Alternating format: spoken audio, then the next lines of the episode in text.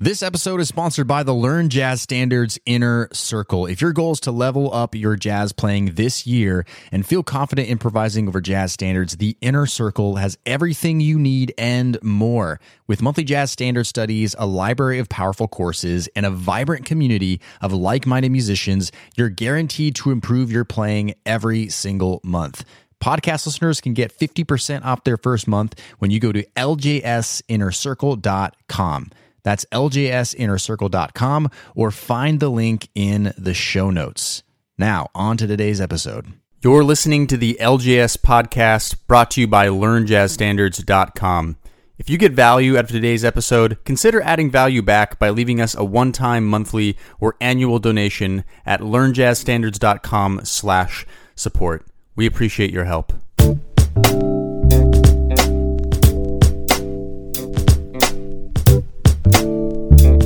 All right, what's up, everybody? My name is Brent. You're listening to the LJS podcast. And if this is your first time joining me for this show today, I want to give you a special warm welcome. I'm so glad you're here. I'm so glad you're listening. I know you're going to get a lot out of today's podcast episode. And if you've been listening to the LJS podcast for a while now, I want to welcome you back. Thanks so much for listening. I really appreciate uh, you coming back week after week to listen to this podcast. And on today's episode 36, I'm going to be talking about 14 jazz practicing ideas. You know, I always get emails, I always get comments from people who who read on the blog or who listen to this podcast. What should I be practicing? How should I be practicing? and and quite often I feel like people uh, know some things to practice, but they they don't know some other things, or maybe they've worn out some things that they've been practicing, and they just want something new. So today's episode is all about just trying to give you some ideas of things to practice this week. You know, maybe write down a few of them. But before we get into this episode today, I just want to invite you into the LJS community. Okay, this this website, this blog, this podcast. It's a jazz community, and I want to invite you into it. And the best way to do that is to sign up for our newsletter. Go to learnjazzstandards.com slash newsletter. Sign up there. And when you sign up to be a part of our jazz community, you're getting weekly jazz tips and advice, but you're also getting on the inside of what we do here at Learn Jazz Standards. You're also getting things that others just simply aren't getting from the outside. So please join the community. You also get a free ebook, a jazz guide to practicing when you sign up, just as a little extra perk.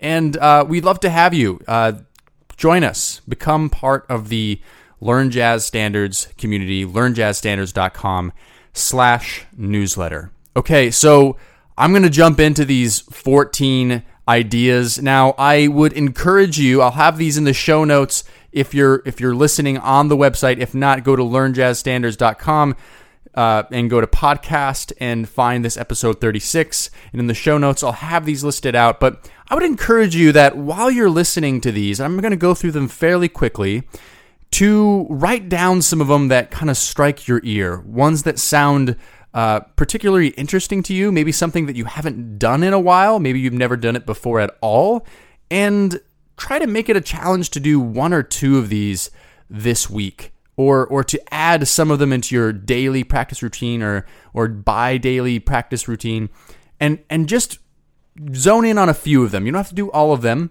but uh, try to have them available to you to for future ideas and, and for, for ideas to practice this week right now. Okay, so let's go ahead and jump into this 14 practice ideas for jazz musicians.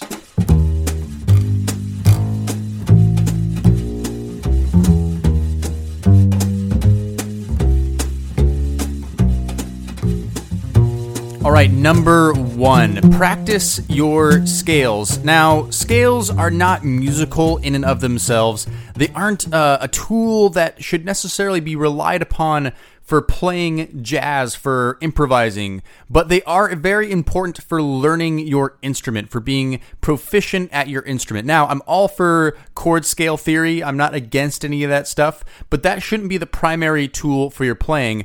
But that doesn't mean we dismiss scales altogether. Scales are very important for our technique. We can apply patterns to scales. They're also important just to learn our instrument, like I said. So, Focus on scales. Focus on your major, your minor, your melodic minor, your Dorian. Try out some modes. Be able to play all of those. Be informed on how to play scales and how those line up on your instrument. So scales is is number 1. Work on scales. Don't underestimate them.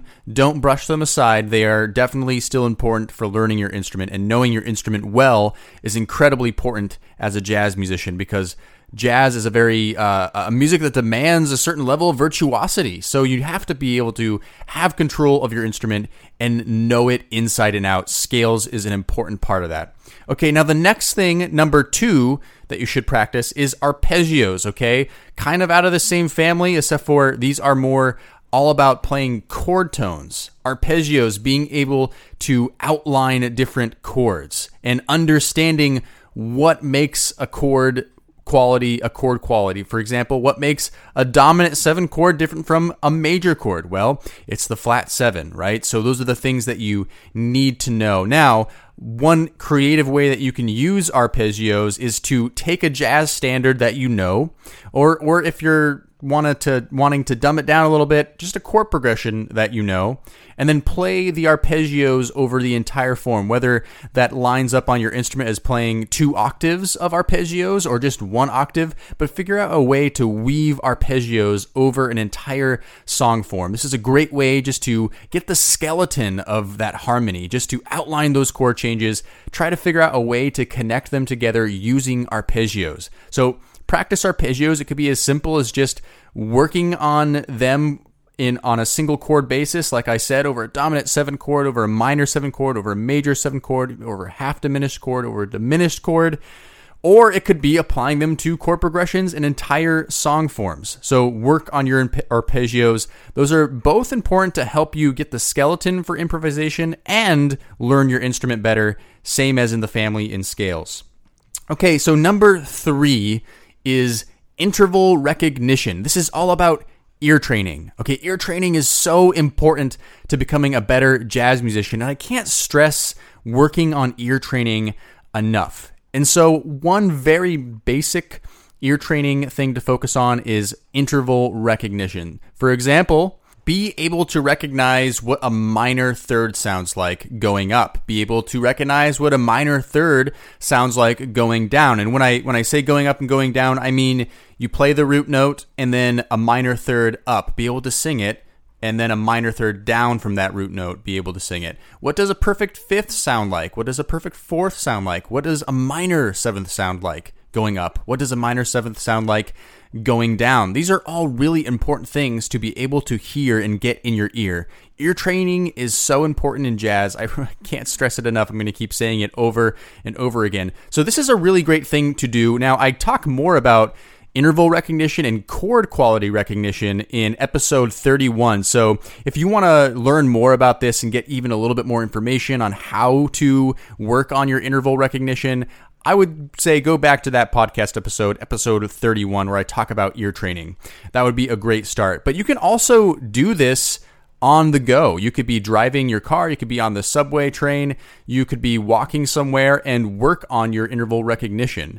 Uh, that's a great idea to do. So, this is something that you can take with you, but I would encourage you to not think about ear training as separate from your jazz playing, but that it's together with it that you need to work on your ear and working on fundamentals like interval recognition is definitely really important.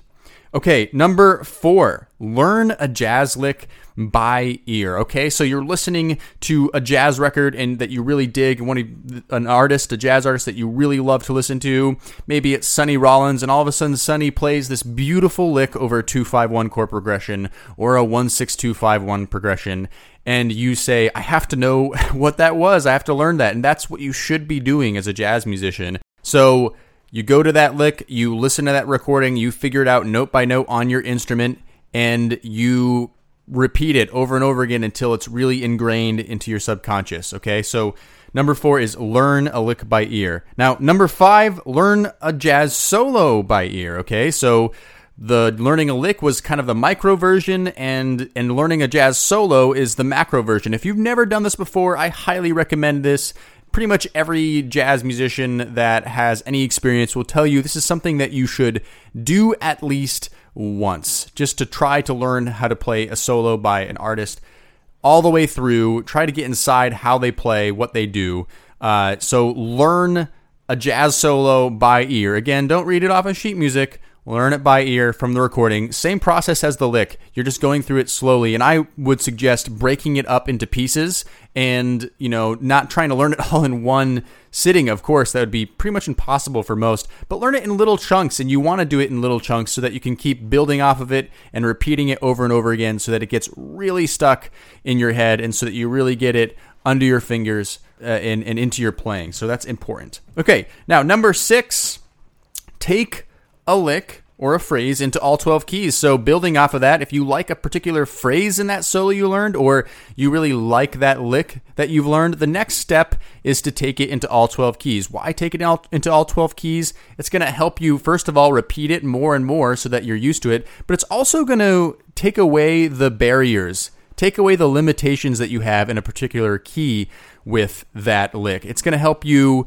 uh, open up your ear even more so that you're able to translate that jazz language into any key, into any situation you possibly might be in. That's very important. And I find that oftentimes different in- instrumentalists are limited by certain keys. So this kind of breaks those barriers. And it's just another way to keep practicing that and get that really sunk in so that you own that jazz language for good.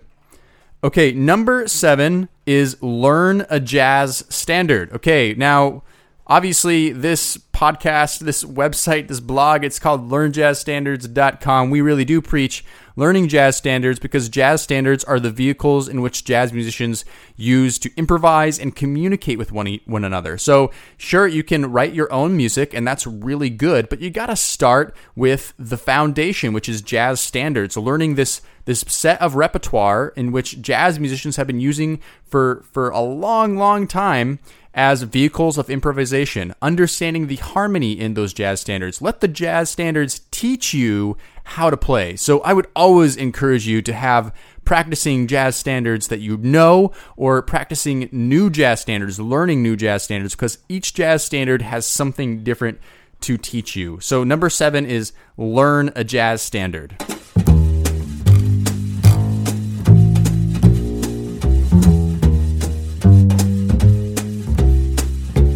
Hey, everybody, just taking a quick break from today's show to talk to you about our e course 30 Days to Better Jazz Playing. You know, I get emails almost every day from jazz musicians asking the questions what do I practice and how do I practice? They know where they want to be in their jazz playing, they know how they want to sound, they're just not exactly sure how to get there. And that's why me and the LJS team have created our new e course 30 Days to Better Jazz Playing.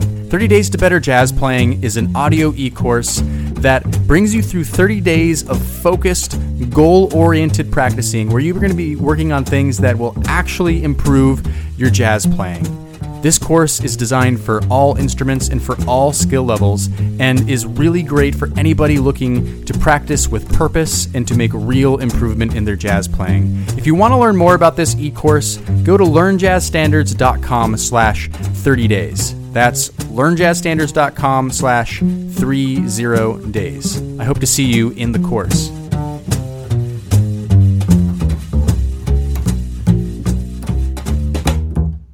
All right, number eight is to take a jazz standard you already know fairly well into different keys, and if you dare, into all 12 keys. But more importantly, several different keys that maybe you wouldn't have tried them out in before. Now, this can be a real challenge to transpose a jazz standard into different keys, especially depending on how complex the harmony is of that jazz standard. Regardless, this will also really open up your improvisational skills, being able to play a, a, tune you know into in a different key. Not only that, if you play with singers or anything like this, this can be a really useful tool to help you start conceptualizing how to do this and, and, and transpose that harmony you already know into different keys. I know this is something that I constantly am uh, working on it, because it is challenging. And so this is definitely a worthy practice. So, number eight is to take a jazz standard you already know and work it in different keys. Now, number nine is practice etudes.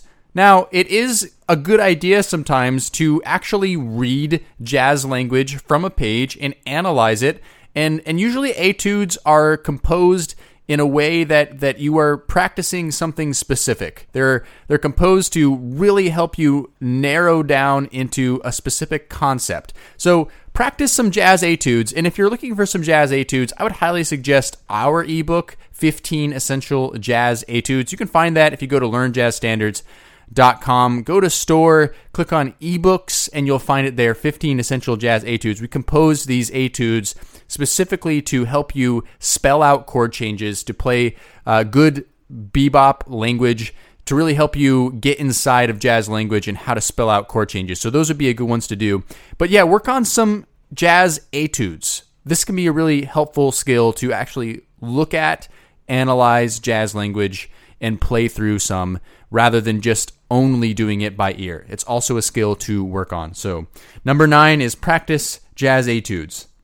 Now, number 10 is compose your own jazz solo. I have my students always do this at some point because I think it's an incredibly useful skill to actually go through and, and ask yourself, what would I really like to express? What would be my ideal jazz solo if I didn't if I could just compose what I actually wanted to play with my knowledge that I have right now, where I'm at with my jazz playing now, what would it sound like? What would it be? This gives you the opportunity to slow down your improvisation and just simply compose and try to take the knowledge that you have of jazz language now and create something of your own, maybe even something from your own voice. This is incredibly good practice, and all my students always say that it was really worth their time. And I know for me, having done this in the past, I've read through some solos that I've composed, you know, years ago and then looked at them today and been like, wow, I've really come a long way since then. And it's interesting to watch the evolution of where I was then and where I am now. So I think it's a great practice. So number 10 is compose your own jazz solo. Number 11 is write your own jazz licks. So going back to jazz licks, uh, and and taking that idea of learning it from somebody else, but then writing your own. You know, what kind of lick would you like to play over a 251? You know, I always consider the stuff that you write, the stuff that comes from your own imagination, is sometimes the best possible material to help you become a better jazz player because it's coming from you, which means it's going to more likely to come out in your playing and it's something that is unique to you. So I think writing your own jazz lick, your own lick, your own ideas and working on those are also really important to developing your sound and are more likely to come out in your playing because it's coming from you. So number 11 is write your own jazz lick. Okay, now number 12 improvise over one chord. You know, in jazz, we always complicate. I mean, it's complicated, right? We have to play over these crazy chord progressions, and some jazz standards have even crazier chord progressions than others. Either way, jazz traditionally is fairly harmonically rich. So sometimes it's just a good idea to take one chord and just improvise over it. Take a D minor 7 chord and just improvise over that and see how many different melodic ideas you can come up with. Maybe it's a limitation on your instrument, and so you need to explore simplify and explore just that one chord and see how many things you can do on your instrument and maybe go into some uncharted territory. Maybe you're uncomfortable in that register on your instrument. Well, this gives you the opportunity to do that in a simplified situation and see how many different sounds you can come up with over one chord. So take different qualities of chords. Even take chords that aren't normally played uh, as a drone, like a half diminished chord. Normally, that's always in the context of, of either a passing chord or it's the two chord in a minor 251. So try taking chords that are unconventional and seeing how many different ideas you can come up with. Diminished chords are often kind of fuzzy chords for people, not sure exactly what to play over top of that. So those are another good chords if you're just trying to figure out what sounds you can play over top of those. So number 12 is just improvise over one chord. Number 13 is compose your own contrafact. Now, we went over this in much more detail in episode 26 of the LJS podcast. We did uh, a series of jazz challenges, and one of them was to write your own contrafact. So, if you want to get a little more detail about this, I would go back to that episode. But really quickly, what is a contrafact? A contrafact is a composition that is based off of the chord progression or the the chord form of another existing song. So, for example, a lot of rhythm changes songs, well, all rhythm changes songs are contrafacts because they're based off of George Gershwin's composition I Got Rhythm, and there's just a new melody over top. So Charlie Parker, he wrote lots of contrafacts, basically taking rhythm changes and adding his own melody over top. So you can do that with your own song. You could take a jazz standard like All the Things You Are, or It Could Happen to You, or Night and Day, and write your own melody over top of those chord changes. It really forces you to be creative. It exercises that compositional part of your brain, and it helps you to imagine a different kind of melody that you could create over top of that chord form, which ultimately is what you want to do when you improvise, anyways. So, number 13 is compose a contrafact. Okay, now our last one that I want to talk about today is number 14 listen to jazz. now, that seems pretty simple. You probably didn't need me to tell you that, but I want to really drive this home, and I always drive this home on Learn Jazz Standards because it's so important to listen to jazz music, not just listen to it passively, but listen to it with intention and sit down to listen to it like you would watch a movie. You know, when you watch a movie, you're focused on it, you are fixated on it for a couple hours usually.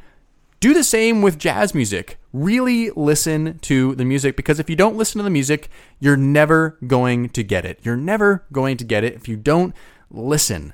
So, listening is so important because jazz is a language. You just got to listen and listen and listen and listen. So, if you're not even feeling like practicing, if you're just kind of like, I really don't feel like picking up the instrument today, don't feel bad. Just listen to some music. If you're always having jazz playing, then you're going to be gathering in that jazz language, that jazz information. You're going to be acclimating yourself to it all the time. So at the end of the day, I always have to say one of the best practicing things you can possibly do is just listening to jazz music. I can't stress that enough.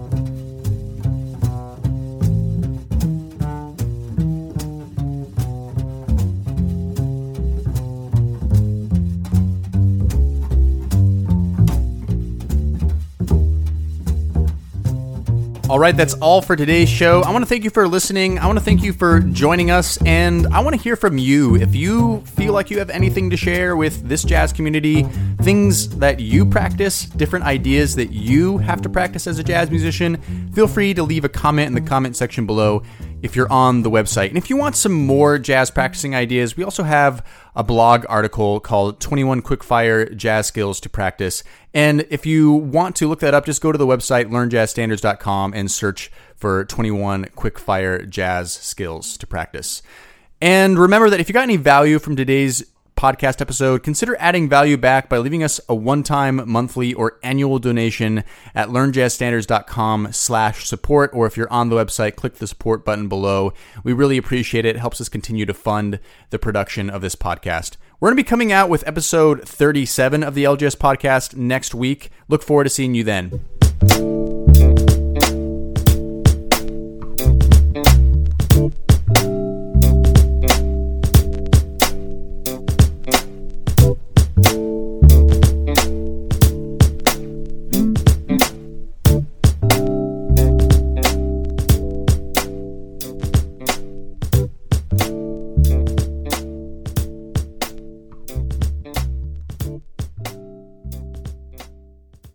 Podcast listener, would you like to ask me a jazz question and get it answered here on the show? Then go to learnjazzstandards.com forward slash ask. That's learnjazzstandards.com forward slash ask.